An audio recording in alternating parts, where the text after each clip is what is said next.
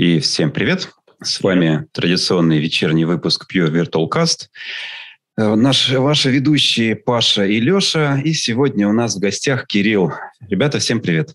Привет еще раз. Привет.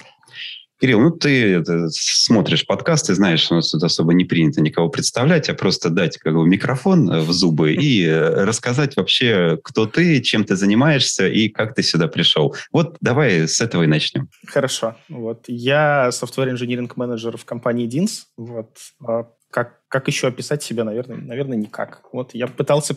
А, в член программного комитета C++ Russia, где написано, что я долгое время занимался разработкой встраиваемых систем на C++. Вот, там вел последний раз э, сессию по Embedded и вообще пришел из Embedded. И когда ребята сказали, а давай сходишь ты на подкаст, я подумал, а, а чем я могу быть полезен комьюнити? Вот. И Паша, на самом деле, сейчас правильно сказал, вот, что комьюнити я могу быть полезен, наверное, первое тем, что у меня опыт немножко странный. Первый title программиста я получил в 27 лет. И О, расскажи это... поподробнее, что это за история. Да. Вот, ну, будучи, будучи инженером-электронщиком, в общем, я закончил ВОЕНМЕХ, Балтийский государственный технический университет имени Дмитрия Федоровича Устинова, по специальности радиоэлектронная борьба. И будучи не особо одаренным интеллектом человеком, вот, подумал, ну ок, пойду куда идется. Вот, а шлось мне как раз-таки в электронику. Это было безумно интересно, на самом деле, потому что работа электронщиком — это такое минное поле. Вот э, понятие smoke-теста, он же почему smoke test? Потому что сгорит, не сгорит, ну, взорвется, не взорвется. Это если мы говорим. Подожди, подожди, ты для всех объясни хотя бы разницу между Хорошо. электронщиком и электриком. Хорошо, да. Э, чем я занимался сам по себе электронщик? Это инженер-конструктор радиоэлектронного оборудования. Вот инженер-конструктор — это как раз-таки ровно то, что описывает вот то, чем я занимался. У нас есть кубики Лего, у нас есть описание кубиков Лего, но проблема в том, что описание кубиков Лего, оно там страниц на 80 для каждой микросхемы, вот, с, с предельными значениями. Вот, и если ты собираешь эти кубики неправильно, то они взрываются. Вот примерно так это происходит. И это дало некоторую осторожность в том, что я делаю. Потому что если ты делаешь что-то не так, ну, оно реально вот как smoke test понятие, оно взрывается. Вот. Ну, я пошел инженером-электронщиком туда, вот, поработал, сколько, ну, лет пять я поработал, и в какое-то время я захотел попрограммировать микроконтроллеры. А, пошел самым, ну, то есть вот когда люди говорят, а, как учить C++, все говорят, не учите C. Ну, и я пошел учить C естественно. C на микроконтроллерах в Embedded. Ну, то есть define, вот это все, вот все как надо. То есть это отвратительная IDE в виде там IAR, которая выглядит как ну, порождение 80-х. Вот. Это вручную написание линкер-скриптов. Вот. Ну, в общем, занимался этой штукой. А дальше как-то, каким-то образом, я не знаю, понял, что, наверное, я хочу программировать ну, больше верхний уровень. А можешь вспомнить, вот, а что было самым сложным именно вот в этом программировании? Это в школе было что-то, в универе что-то было? А вот, да, интересное самое, что начал программировать я благодаря компьютерным играм, наверное. То есть тут есть э, теория такая, что все хотят, ну, Леша как бы подтвердит, наверное, все хотят стать программистом, потому что они хотят писать игрушки. Ну, вот как бы... Э, помню первый класс, это, кстати, очень прикольная история. Первый класс, мне купили компьютер, и э, там, ну, преподаватель спрашивает у всех, а чем вы, ну, кем вы хотите стать? А я еще не понимал, как эта кухня работает, но понимал, что хочу. Вот. И я такой, я хочу делать э, CD-ROM для IBM PC. На меня так посмотрел класс там какой-то, 96-й год, как. На меня посмотрели, типа, ну ладно, Кирилл, окей. Я ничего не понял, но... Токарем будешь. Да. Болванки точить, да, золотые. Вот. Ну, а дальше как бы появилось, э, наверное, первое такое знакомство с программированием. Это MMORPG под названием Ultima Online. Вот. И есть, кстати, офигительная история по поводу этой Ultima Online. Вот. А кто не знает, Ultima Online — это одна из таких первых серьезных э, MMORPG.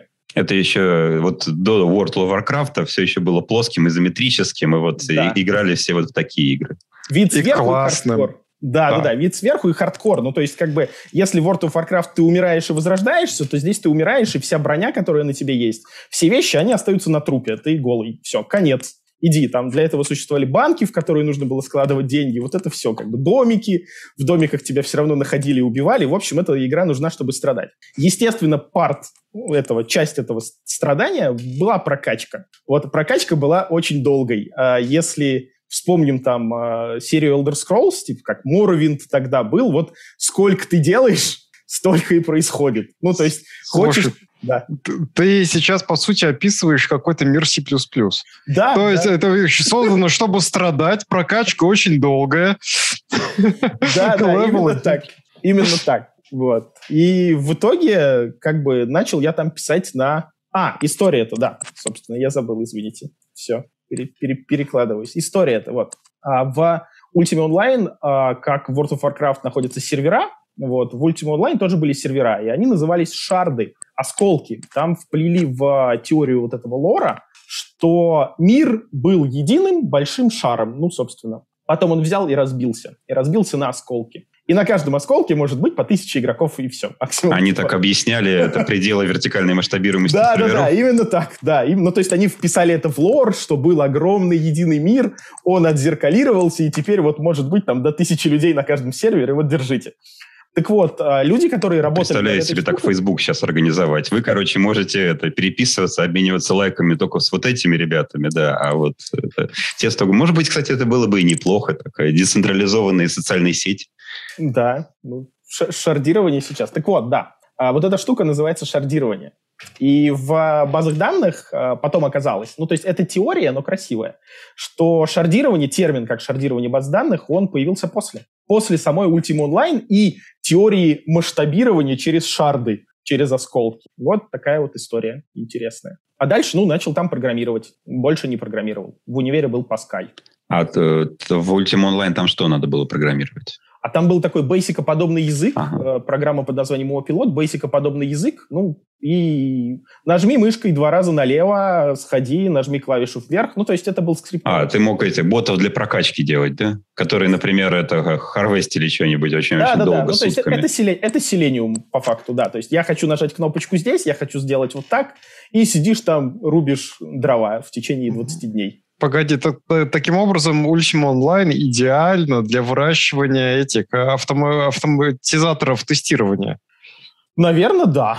Вот. Проблема в том, что Ultima Online уже где? Наверное, нигде. Вот, а Надо загуглить, я верю, что оно живо. живо Она бесплатная стала недавно, да. Э, да. Ну, то есть раньше за нее еще и платили. То есть, за то, чтобы страдать, еще ну, и надо платить. И русские люди, естественно. да мы забив... это, переносим это в реалию начала 2000-х годов и понимаем, что нет, как бы русские люди не платили за компьютерные игры в то время. И вот. все, его неверие, как ты сказал, был только Паскаль, да? Да, и программирование закончилось, там был только Паскаль. Звучит ну, так, да. как будто на Паскале это не программирование. Нет, ну как, это был, это был Паскаль, но это был там Паскаль в качестве двух семестров и все. Дальше это была радиоэлектроника как таковая. То есть, по сути, ты реализовал э, мечту всех современных э, молодых специалистов, типа бариста, официантов э, и, и прочих людей войти в IT. Еще пока это не было модным. Но у тебя все-таки был лайфхак. Все-таки из электроники это какой-то более простой путь, чем, например, из бариста. Да, ну, я, к сожалению, не знаю, как из бариста, да, вот я знаю, как из электроники, но можем представить. А инженер-конструктор, как я уже говорил, это наполовину инженер. А инженерные скиллы, они, в принципе, везде одинаковые. Идешь, достаешь информацию, там, вот эти 80 страниц читаешь, и мне казалось, что мне было проще, наоборот, чем стандартному студенту, просто потому что меня вот это научила электроника, что если я что-то сделаю неправильно и включу, оно взорвется. Я всегда думаю, как вот э, дядя Анкл Боб Мартин писал о том, что там плохие программисты дебажат плюс один, минус один краевые значения там под, подбирают. Хорошие сначала подумают, посмотрят, а потом что-то делают. Погоди, но это же наоборот тебе должно мешать. Сейчас же парадигма программирования совсем, совсем другая. Надо в продакшн выкатить, а тестера, э, в смысле юзера оттестируют.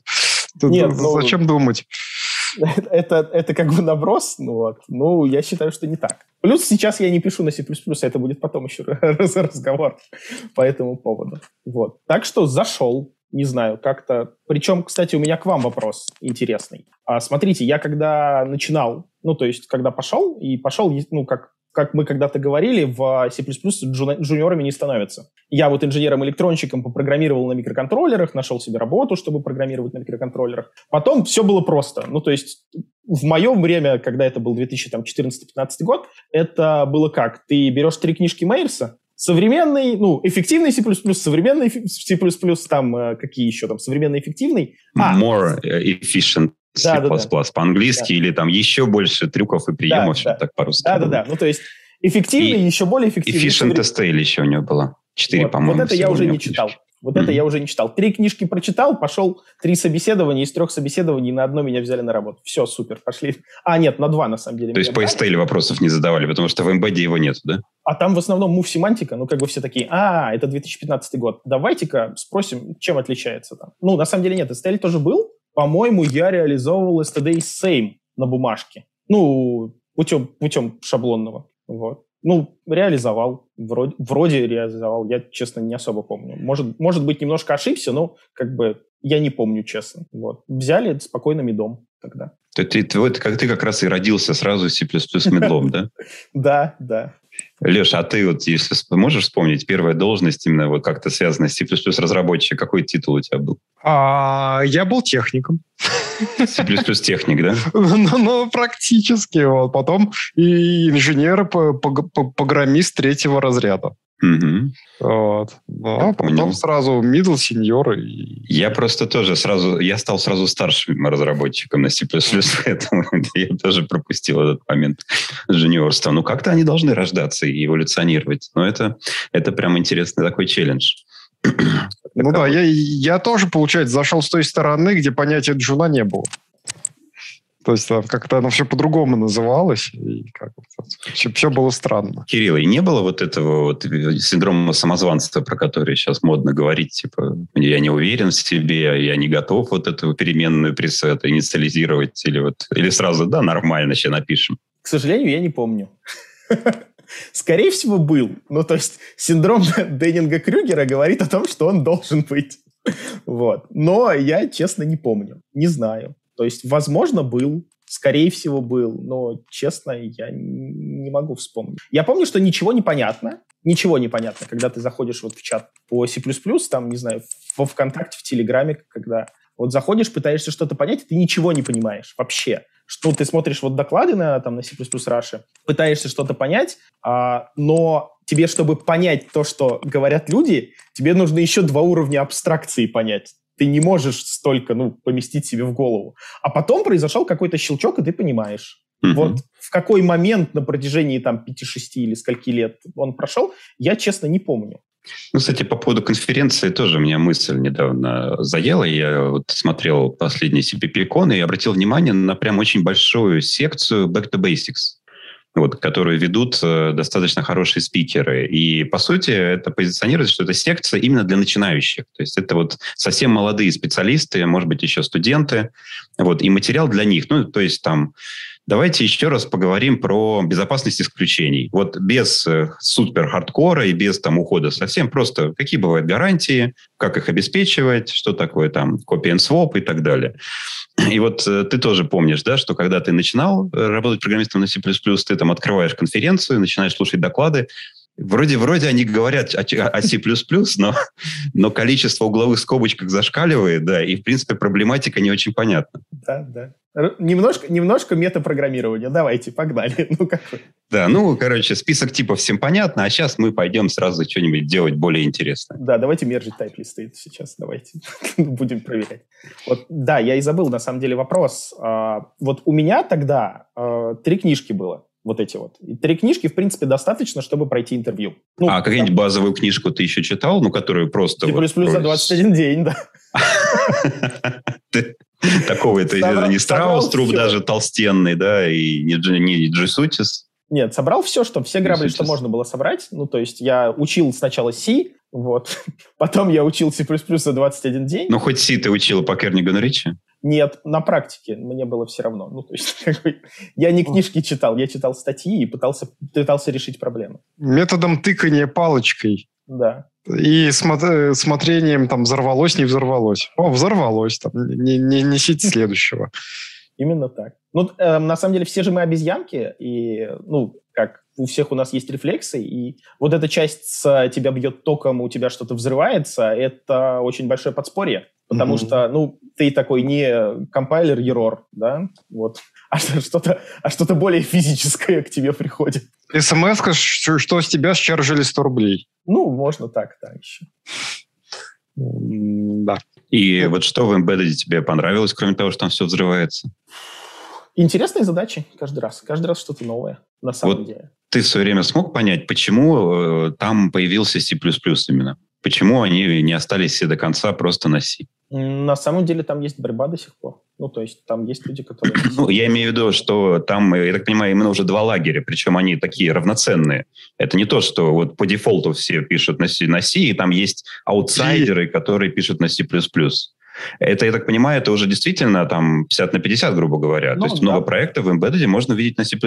Мне интересно, а почему C++? Почему они не остались на C? Ну, нормально же писали. Для начала, ну, шаблонное метапрограммирование и вычисление на, именно на шаблонах, потому что большое количество данных известны в compile тайме. Ну, мы, например, говорим, что у нас есть микроконтроллер, у него есть ножка 1, 2, 3, 4, 5, и к ней физически припаян там какой-то индикатор. Физически мы же не будем в рантайме читать что-то да, из памяти и смотреть, а где у нас там э, припаяно что-то. Вот это вот количество информации, которое на самом деле находится в compile тайме, потому что у тебя есть плата, потому что у тебя есть большое количество припаянных, и ты не можешь их поменять, элементов, вот, оно дает тебе ну, большое количество этой информации для конфигурации. И изначально шаблоны, ну, а потом и constexport как бы позволяют тебе большое количество вычислений передать в compile time. Потом consteval, и вообще все хорошо. Наверное, mm-hmm. все хорошо. То есть вот именно вот эта часть, да, compile time вычисления. Ну, Это скорее да. Потому что все, в, в Embedded все упарываются по перформансу. Ну, невозможно не упарываться по перформансу. По понятным причинам, да. Да. Вот. И все, когда ты начинаешь разговаривать с людьми, все говорят, используй дефайны, потому что они не имеют оверхеда. А потом ты показываешь людям, что используй темплейты, потому что они не имеют оверхеда. Потому что инстанциация тебе в compile тайме приведет то, что нужно. Там еще и считать можно. Зачем, зачем что-то. А потом используй constexport, который вот то, что ты там сделал со своими дефайнами, оно тебе еще и красиво нарисует все это. Вот Саша Воронков правильно пишет в чатике. Да, фигня все это дело ваше C++. На ассемблере надо писать, на ассемблере. Есть люди, которые пишут на ассемблере.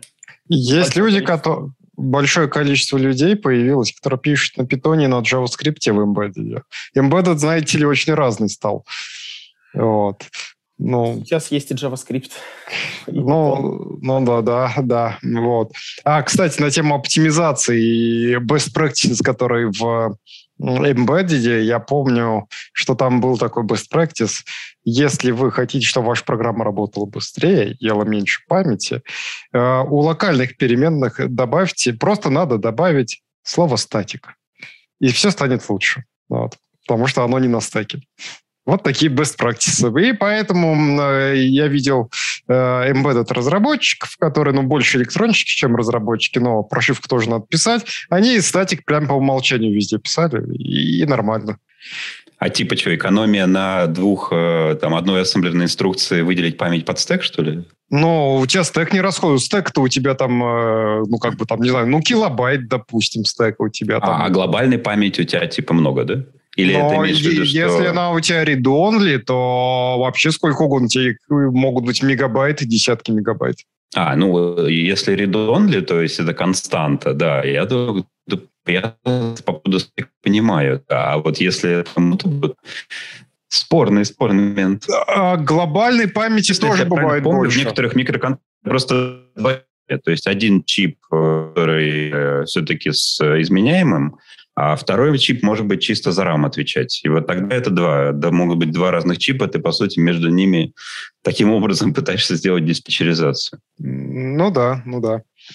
А главное, работало этот, это best practice, да? Все делаем статику? Ну, программа после этого работала. Работала ли она лучше, я не могу сказать. Ну, как бы, потому что никто не проверял. Ну, я, я надеюсь хотя бы, что компиляторы Mm-hmm. Вставляли при этом э, защиту Mutex, как они вставляют на нормальных операционках на, и нормальных процессорах? Ну, конечно, нет. Стадии инициализации любых стадий. Конечно, никаких там мютексов не было, потому что C++ 98, точнее C slash C++ 98, и там ни, ни, ни, никакой вот этой еретической многопоточки никто и не предполагал. Ну, плюс и там и многопоточки как таковой не было. Это же как бы ну, совсем embedded.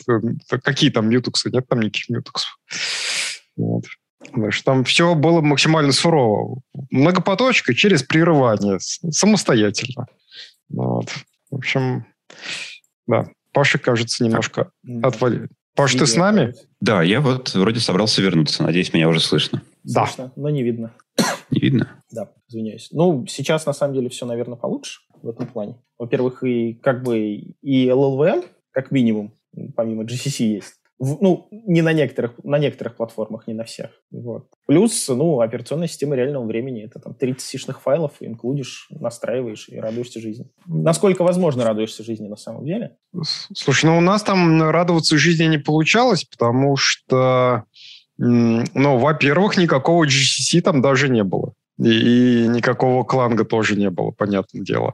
И это был, ну, ER. По-моему, это да. А, то ли Кейл, то ли ER, но, по-моему, ER все-таки. Короче, там был боль, страдания, их специфический компилятор, и плюс мы еще были ограничены тем, что, по сути, мы, как это, как сейчас модно говорят, э, писали на фреймворке. У нас был чип, который был э, Bluetooth-чип на самом деле. Вот. И там уже была какая-то операционка, типа какого-то э, реального или полуреального времени, нереального времени, я бы даже сказал, вот, а, где можно было, в принципе, вешать свои обработчики, когда там этот чип не, не занят передачей данных. И вот мы туда свою пользовательскую логику внедряли. Вот. И чтобы он там работал, не, не просто передавал данные, а, значит, еще и с сенсоров собирал информацию и уже передавал. Таким образом, мы избавлялись от э, выделенного application чипа для, ну, типа как сейчас делают, типа Arduino это у тебя application чип, а, значит, за данные у тебя отвечает какой-нибудь там этот shield. Вот. И вот этот вот самый шилд, он частенько в разы мощнее, чем эта самая Arduino. Вот. Чтобы было дешевле, компактнее, меньше жрало, мы все это засунули в один вот этот вот, э, чип, который данные передает. Вот. Поэтому там были некоторые нюансики. И, естественно, эта операционка реального времени, прошивка, она там, ну, далеко не open source. И как бы там даже воли выбора а, инструмента, компилятора и так далее у нас не было. Ну, то есть, как бы ты можешь, конечно, туда залить прошивку, на, там, написав ее самостоятельно там, и скомпилировать GCC или чем хочешь, хоть на ассемблере, но, конечно, ты в этом случае лишаешься всей коннективити в том плане, что данные ты уже никуда не пошлешь. Ну и профилировать тоже это, наверное, невозможно. Ну, главный отладчик — это осциллограф, да. Да, да. Поднял светодиод, опустил светодиод, поднял ножку, да. Да, да, ногой подергал, да что, дергается нога, ну, живой, значит. Да, при этом там, ну, у меня ровно такая же история была, то есть нужно было что-то попрофилировать, вот, и нужно было посмотреть, сколько занимает это времени, а ты не можешь это сделать, профилировщика. Ну, возможно, он есть, но он повлияет на всю систему. Да, да. Вот поднимаешь э, светодиодик, опускаешь светодиодик, подключаешь осциллограф и смотришь, а сколько времени занимает uh-huh, это, uh-huh. эта операция. А смотришь, что детерминирована она или нет. Ну, то есть ты пытаешься понять что-то. Да? Это... Да, да. Тут э, мы пытались там даже если э, логирование в сери... Э, серийный порт делаешь, не дай бог принтфом, то у тебя все сразу съезжает, у тебя связь начинает рваться. Ну вот и Паша ушел тоже, видимо, связь порвалась. Вот. Принтфон, наверное. да, да. То есть этот весь принт, он занимал сильно больше времени, чем, собственно, логика. То есть это, в общем, мир embedded э, действительно местами интересен. Да. По поводу принтфа такая же история у меня была с э, TCP-IP стеком. Ты начинаешь включать дебаг, и ничего не работает. Просто потому что ну, это не предназначено для того, чтобы она работала здесь. Ты посылаешь пинг и получаешь ответ на пинг. Ну, ты получаешь ответ на пинг, я не спорю, но там через 3 секунды. Зачем? Как? Пытаешься, пытаешься как-то это дело настроить. Ну, было весело, и вот такие вещи, как вот э, извращения вот эти, они потом... Потом C++ кажется просто манной небесной, а высокоуровневое программирование кажется просто прекрасным, потому что тебе не нужно моргать светодиодом, и ты можешь нажать breakpoint там, где нужно. То есть такие А-а-а. вещи, как ГДБ взял и прописал там breakpoint в ГДБ, это же просто прекрасно. Такого, ну, такого обычно нет в Embedded. Это правда, да. И но чтобы, так сказать, освободившуюся эту мощность мозга чем-то утилизировать, у нас есть метапрограммирование и так далее. Да. Его пытаются заменить. А я всегда говорил, не отлаживайте, не используйте отладчик, он слишком это развращает. Отлаживайте принтами. Потом пойдете, например, в Embedded, и все, больше никак вы иначе не узнаете. Или там единственное, что с прода принесут вам, сисадмины, это логи вашей программы. Они позволят вам отладчикам подключаться на удаленный сервер. Но мне, кстати, кажется, что вот это вот э, embedded в этом плане очень сильно похож на действительно метапрограммирование и вычисление на, во время компиляции, потому что там ты тоже брейкпоинт не воткнешь отладчиком особо не походишь. И тоже только, ну, в лучшем случае, принтами какими-нибудь этим, ворнингами сыпать да. отладочными, и все. Делаешь какую-то специализацию с каким-нибудь типом, который типа тип номер один. Да. Смотришь, ага, это оно. Вот, вот здесь оно инстанцировалось. Отлично, погнали дальше. Да. Ну, мне кажется, что метапрограммирование сейчас, ну, то есть оно как бы отходит в сторону констекст про констывала, слава богу, потому что можно большую часть э, compile-time вычислений и compile-time а, работы со стандартной библиотекой, вот, что очень хорошо. Вот оно как бы уходит в эту сторону, и мне очень это нравится. Но нам все равно нужен будет отладчик во время компиляции рано или поздно. Вот кто сделает из производителей компиляторов подобную штуку, э, тот будет красавчик и, то, и получит конкурентное преимущество, я считаю. По-моему, я уже помню, э, Ваня Чукич сделал доклад про отладку именно шаблонного метапрограммирования. Он показывал некоторые простые утилиты, которые э, позволяют, по сути, принтами, и именно принтами, обратите внимание, не каким-то инструментом, а отлаживать какие-то конструкции TMP. Но я, к сожалению, не видел этот доклад, но, кажется, это могло быть полезно. Надо, надо его найти, посмотреть.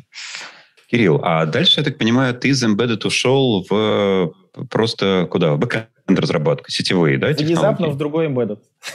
А, ты там тоже был Я шел программистом, но там был Embedded. Не, на самом деле, ну, там был не такой Embedded. Мы писали на Windows, под, под Windows, ну, как бы, это... А вот, слушай, объясни, а когда вот эта грань? Есть какая-то формальная граница? Вот что, типа, вот вы не ходите сюда, вот вы тут embedded, а вы здесь вообще, у вас операционка есть? Удивительно, но нет. Ну, то есть э, там, где я работал в, э, уже с тайтлом программист, я как бы был высокий, программист высокого уровня, мы писали на Qt, но это все равно был embedded. Это был Qt стандартный. Ну, то есть это был Linux, но это был embedded. Это было радарное оборудование для навигации судов. Вот. Ну, то есть там огромная кодовая база, ну, то есть там кодовая база 5 миллионов строк. Как бы embedded, окей, как бы хорошо. Но embedded — это же использование. Они, ну, там есть, конечно, да. некоторая своя специфика, но ниша-то очень широкая. Мне да. почему-то сейчас вспомнился этот, как его, сериал «Светлячок», Э, был такой. И вот там был пр- прекрасная серия, там, где какой-то э, раритетный лазерный пистолет крали. Так вот, там тоже была embedded система на мусорном контейнере, и там была Windows 4. И, или Windows 2000, что-то такое. То есть там такой экранчик, и там э, и, сам, прям, Все прям винда. Windows тормозит в контейнерах. То есть, я правильно понимаю, если ты проблем. Свое ПО запускаешь на, на ноутбуке, просто вот ты как бы десктопный разработчик. А если ты просто возьмешь этот ноутбук, вставишь его в какую-то железку, типа э, действительно в судне, там э, при, прибьешь его просто гвоздями и делаешь это как будто приборная панель управления, то ты его встроил, значит, это уже embedded. Ну да. Ну, де-факто, да. Это термина... mm. терминология именно такая. Поэтому Но... там очень ну, разрознено все. Ну, он там, если взять этот Space Dragon, например, у них же вот, вот, масковский этот космический корабль, который там лета, э, летает, у них же там панель управления, во-первых, там тачскрин, во-вторых, это браузер. Так что э, это же embedded, embedded космический, да, Эра, О, эра и JavaScript, вот ты говорил, JavaScript. JavaScript. Да, да, да, и это немножко страшно. Вот. А, а еще у нас там в чатике, э, в, этом, в телеграммовском, ну, там был товарищ, который говорил, что на атомных наших электростанциях теперь, э, вот раньше там был GUI управления атомной электростанцией на Qt написанный, теперь тоже браузер и JavaScript. Так что готовьтесь. Надо рыть бункер, я считаю. Нет, но если все тестами покрыто, то почему? Плюс там, я думаю, что там TypeScript. Я надеюсь, что там TypeScript. А не, не, ну там, там на самом деле продублировано еще железом, то есть там есть приборная панель, которая вот ну, вообще без электричества может работать, условно говоря. Ну, то есть там все такое совсем олдскульное и без мониторов. Вот. И дублирование пока еще есть, пока. Но я так думаю, что скоро будет дублирование, типа это у нас на JavaScript, это у нас на Qt, или там, ну, что-нибудь такое. Это на самом деле удобно. Кирилл, а правильно я понял вот э, твою идею? Тебе в итоге не понравилось быть программистом, потому что ты сказал, что сейчас ты э, менеджер. Не То знаю. Поработал программистом, не зашло, что ли? Нет, не знаю, не знаю. И у тебя был вариант либо возвращаться э, электронщиком, либо менеджером. Ну, нет, нет, зашло. Зашло программистом. Ну, то есть, да, я пошел в бэкэнд, вот, в DINS. Вот, там мы занимаемся роутингом трафика в основном. Ну, то есть, там есть... Э, ну, там много сервисов, в общем.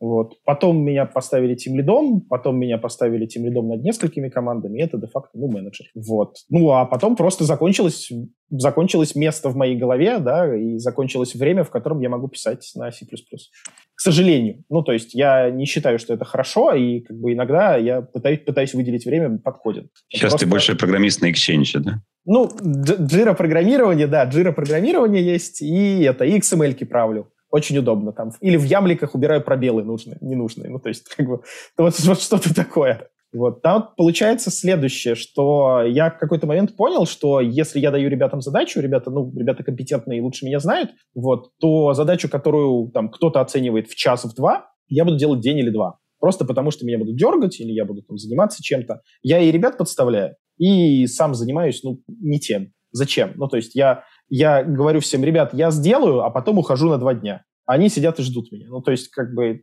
просто в этот момент нужно, видимо, оторвать от сердца, сказать, что, ну, ладно. Делайте сами. Да, я буду делать жирофильтры. Вот моя задача сейчас сделать жирофильтры, дашборду. А, сделать. то есть я, я правильно понимаю, переход в менеджера происходит, когда ты отказываешься от задач, которые тебе дают? Не знаю. Как бы он, он везде, у каждого он, у каждого он свой. У меня, наверное, да. Наверное, в этот момент. Бери задачи, от, э, сам, от которых другие задачи не зависят. К сожалению, все задачи зависят от чего-то. Некоторые зависят от других задач, а некоторые зависят от сроков. Ну, даже если у сроков, сроков у задач нет, на самом деле они есть. Просто они не явные. Просто те, которые ничего не зависят, скорее всего, задачи, которые не нужно делать. Вот э, может быть такая корреляция очень сильная между этими двумя сущностями. Да. Ну, тогда джиру автоматизируй, что делать? Напишу свою джиру. На, на Selenium. На, на вот том скриптовом языке для онлайн. Будет очень удобно. Так что, ну, у меня боль такая. То есть я, я, да, я уже не пишу на C++.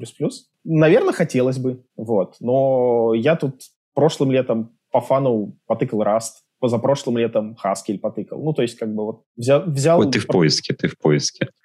А ну, вот этот переход интересно. из embedded в backend, это было какое-то что-то заметно новое? Или да нет, все, в принципе, то же самое, только там теперь другая бизнес-логика? Ну, Наверное, это то же самое. Ну, то есть, кроме того, что раньше не было ASIO, теперь есть ASIO, ну, вот, наверное, это все. Остальное все плюс-минус лапти одинаковое. Везде одинаковые проблемы. Проблемы перформанса и везде проблемы масштабирования. В основном. А, вот проблемы перформанса, они, они, понятно, что они есть, они действительно одинаковые в embedded и, например, в бэкэнде, или там э, разные бутылочные горлышки, разные техники э, решения этих проблем? Можешь какие вспомнить, вот какие ты решал проблемы перформанса в embedded и какие ты решал проблемы перформанса в бэкэндах? Ну, я бы сказал, что проблемы перформанса в embedded больше решаются а, с пристрелом на аппаратную архитектуру. Ну, то есть мы либо возьмем микроконтроллер помощнее просто, вот, либо мы будем оптимизировать какой-то узконаправленный кусок, если он написан там а, плейны, и там, не знаю, сделано,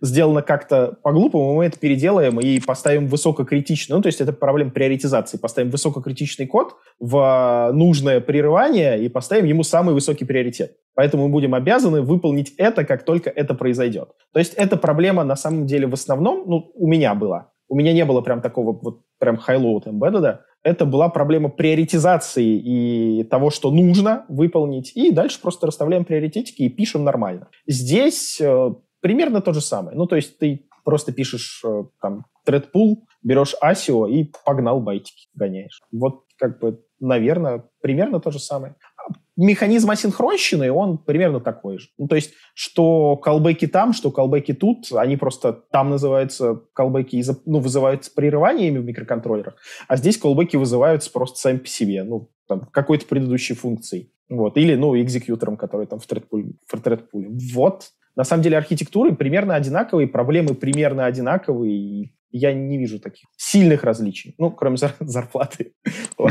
А, вот, видим, зарплаты разные, хорошо.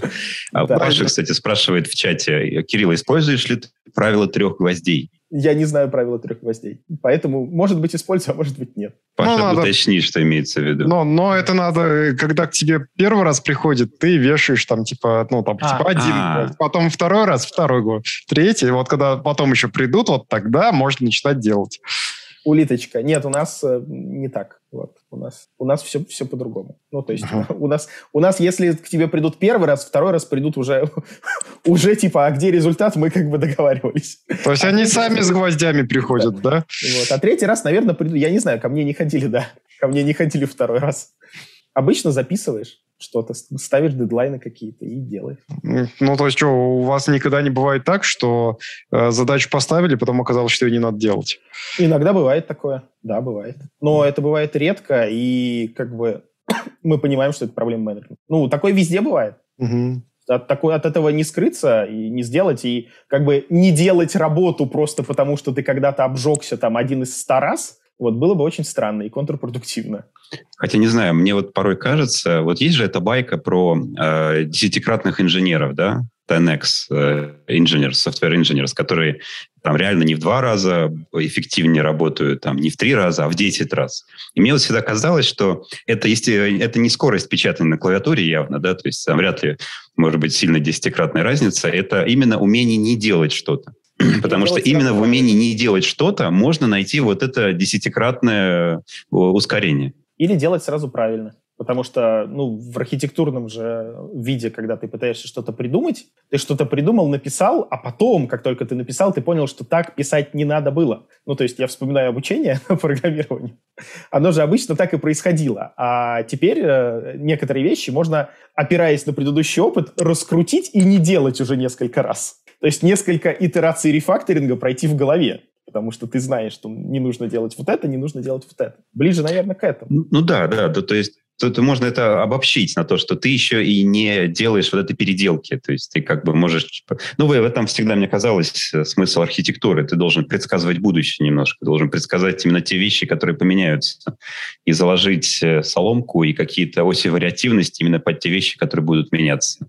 А если ты не угадал и поменялось другое, все, а ты там ни иерархию наследования не сделал, ни какого-то полиморфизма не вставил, сиди, короче, рефактори все. Я понял, в чем здесь секрет, потому что, ну, вы как бы в позитивном ключе думаете, а я думаю не, не, не только в позитивном.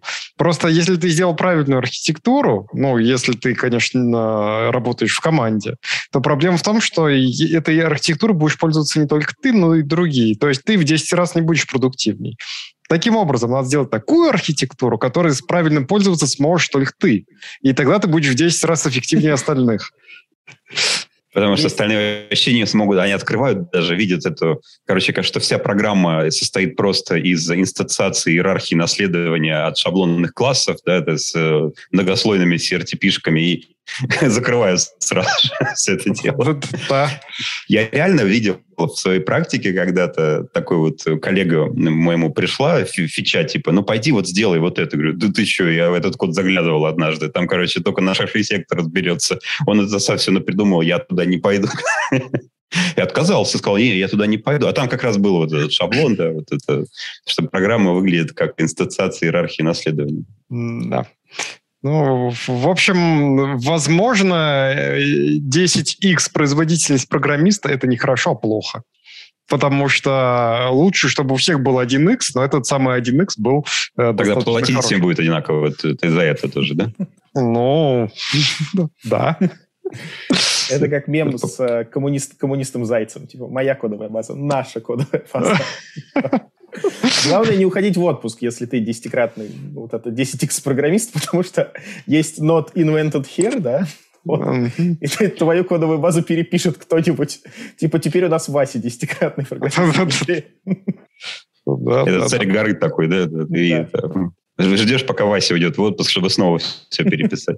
Вася идет вперед, а пока он идет вперед, все переписывают его легаси. А Вася там был самый умный, допустим, он, все сидели на старом перфорсе, и Вася перед отпуском, короче, это, зачекаутил пару файликов себе и не, не отпустил, короче, мьютексы на них и ушел в отпуск.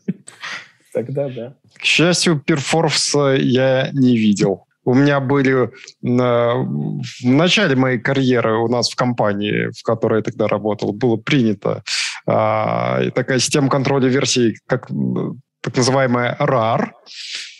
Как, как каждый, каждый день делал, соответственно, снимок своих, своей рабочей копии. Вот. Как мы потом это мержили, я рассказывать не буду, это не очень цензурно. Вот.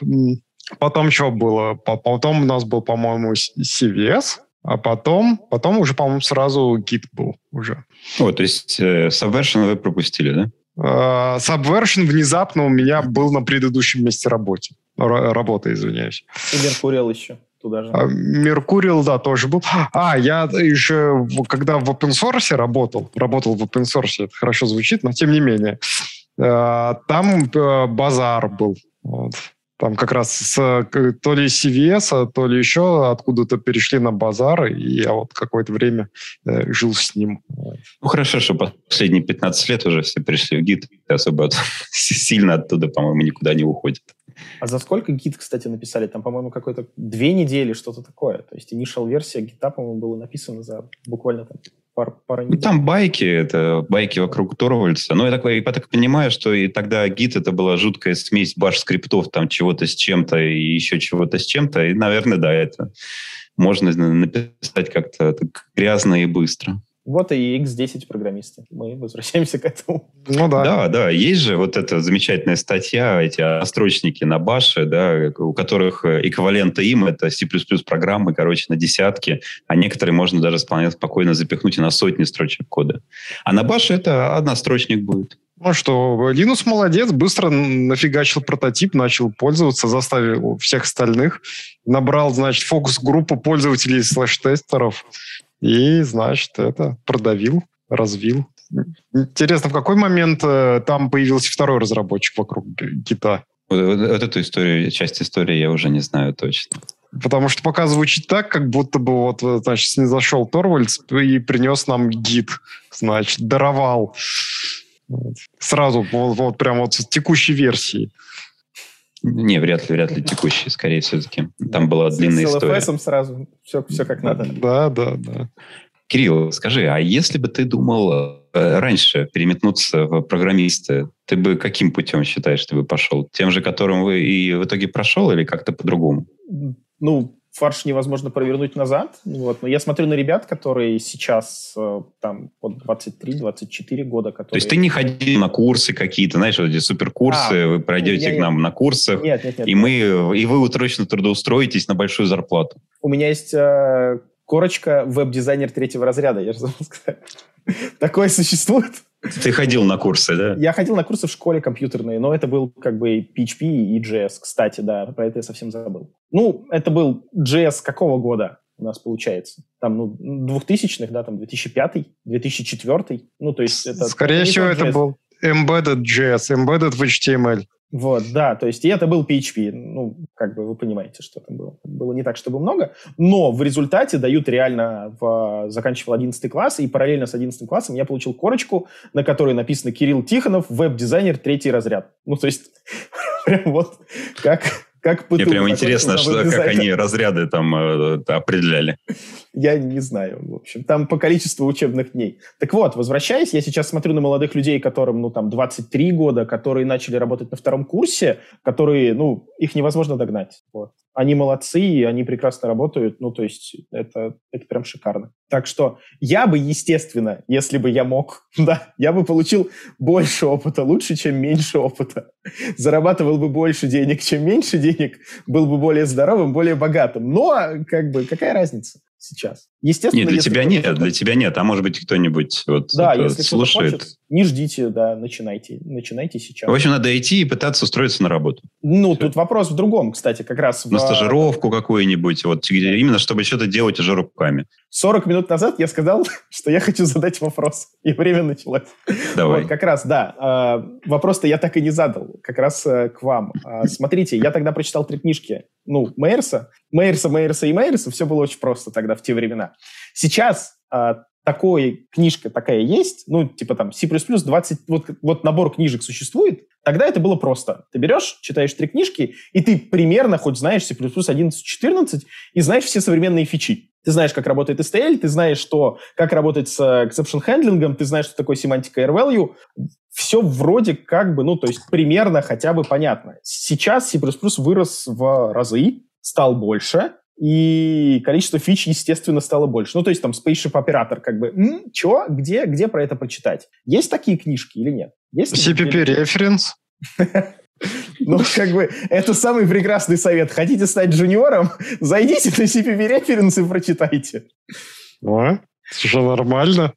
Не, я думаю... Да, джунов-то не берут, как раз джунов-то нет, как раз медом и пойдете. Ну, ну да, если выживете. А, да, я недавно составлял большой... И в том числе там был блок для начинающих. И вот я очень много туда поставлял сейчас на вот сайте Linkpub, где там э, позволяют почти без издательства продавать книжки. А туда пришли э, Джейсон Тернер, туда пришел Николай Ясутис, Райнер Грим. И вот у них прям в этом году вышло, кстати, очень много. Райнер сейчас прям пишет прям, прям блоками про C++ 20. Э, Николай выпустил хорошую книжку, у него тоже C++ 20. А Джейсон попытался скорее вот на best practices замахнуться. То есть такой набор трюков и коротких советов.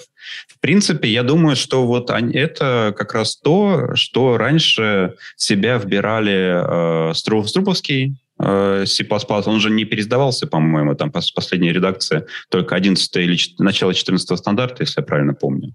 Я не помню, чтобы он пересдавался.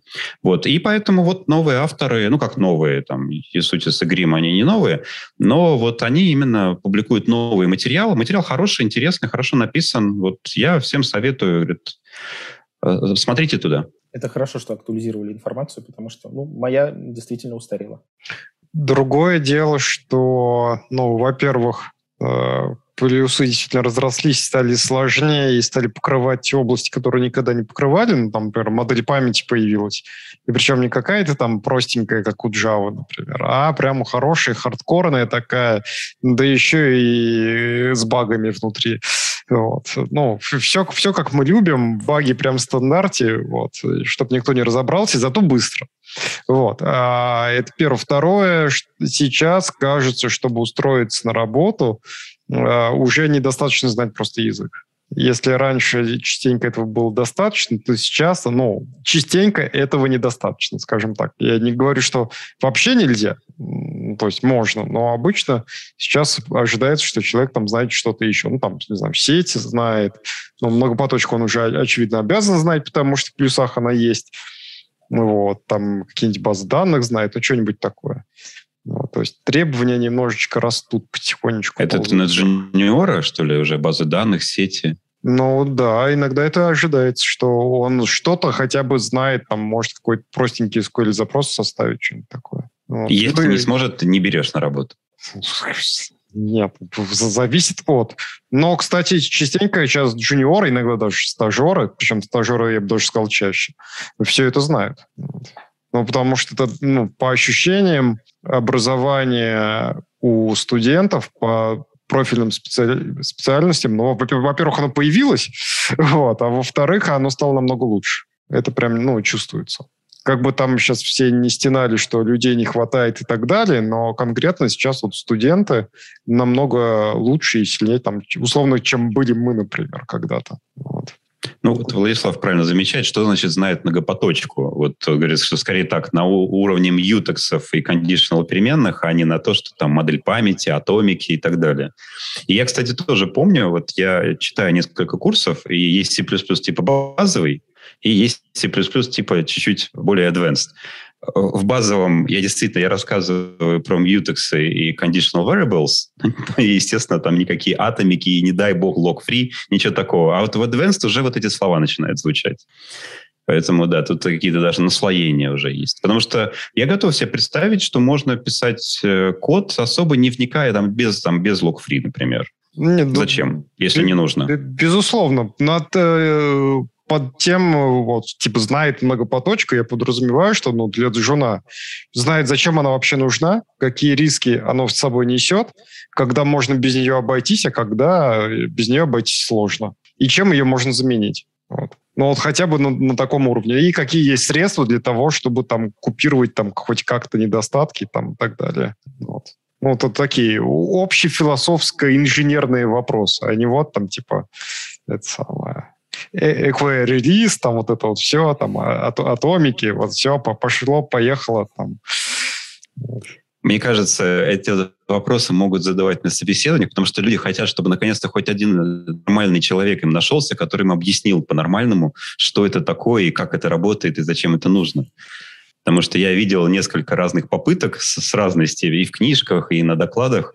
Вот лично у меня как-то ментальная модель до сих пор в голове сильно не, укла- не уложилась в свое время. А кто? Модель памяти, в смысле? Да, да, да, да. Я запомнил только одно. Пока я не разбираюсь, лучше использовать вот sequentially consistency. Вот если я когда-нибудь разберусь, можно полезть в другие. Ну, это, в принципе, самый главный совет, да. Не, не, не влезай, убьет нафиг. Вот, вот там Потому что у плюсов так она такая, да, сложная модель Я памяти. вот и думал, может, для этого все и рассказывают так сложно, чтобы вот показать это сложно, не лезьте туда и так далее. Запугивают такое. Это такая теория заговора вокруг модели памяти, особенно касаемо C++. Ну, слушай, надо кого-нибудь э, пригласить э, на конференцию, нам наконец рассказать, вот, потому что, ну, я, я-то, например, в своем докладе про этот самый, как его, про Thread Sanitizer, там, опять-таки, э, sequential consistency исключительно рассказал, вот, то есть, как бы, самую простую часть. Вот, а нам нужен, наверное, прямо отдельный доклад, где будет описано вот это вот все целиком, Хотя я не уверен, что это в один доклад можно уместить. Так, чтобы в голове уложилось. То есть, мне кажется, за 45 минут, за час э, не рассказать. Но либо надо начинать вот что, типа, вы уже знаете, что такое sequential consistency? Давайте вот, от этого все отталкиваться. Да, да, давайте от этого отталкиваться. Пойдем глубже сразу, ныряем. Так вот, без особых прелюдий. О, мне нравятся комментарии в нашем чате. Во-первых, Паша спрашивает, появились ли в C++ базы данных, но это, мне кажется, легкий троллинг. Как а, STD, STD Map. Key Value Storage. Key Value Storage in memory. System появился. Взяли из а, Так вот, даже иерархические базы данных графовые появились. Графовые, потому что там еще и симлинки, хардлинки есть. Вот. А второй комментарий хороший от э, Дмитрия, что кто-то в комитете сказал, для изучения C++ нужно 500 человек месяцев. Это сколько лет? Это больше 10 лет. Да. Это под, под 40 лет, да? Угу, типа того. А, по-моему, у Нортона же была, да, статья «Teach yourself programming in 20 years» или что-то вот в таком духе, да? Это вот как раз вспоминаю, Кирилл, про вот эту книжку, которую ты читал, «Изучить C++ за 21 день», да? Сейчас современные мемы выглядят немножко по-другому. Там есть C++ в одном видео, и там 9 лет там написано.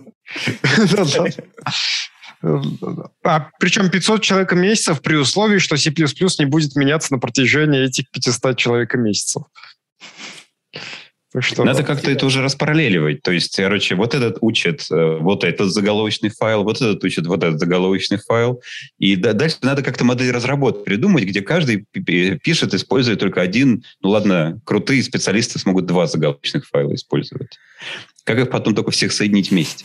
Проблема в том, что, скорее всего, на собеседовании, я не уверен, кстати, но, наверное, ну, то есть, чтобы еще проверить кругозор человека, спросят, ну, то есть, спросят ты что-нибудь про deprecated, типа авто ПТР, расскажи мне, почему его убрали, давай, ну, как бы.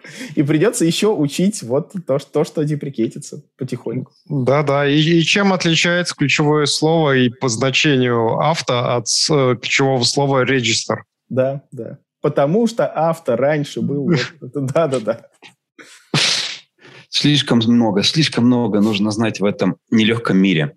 Ну что, друзья, спасибо большое. Кирилл, спасибо большое, что спасибо. пришел, рассказал свою историю. Мне лично было интересно послушать.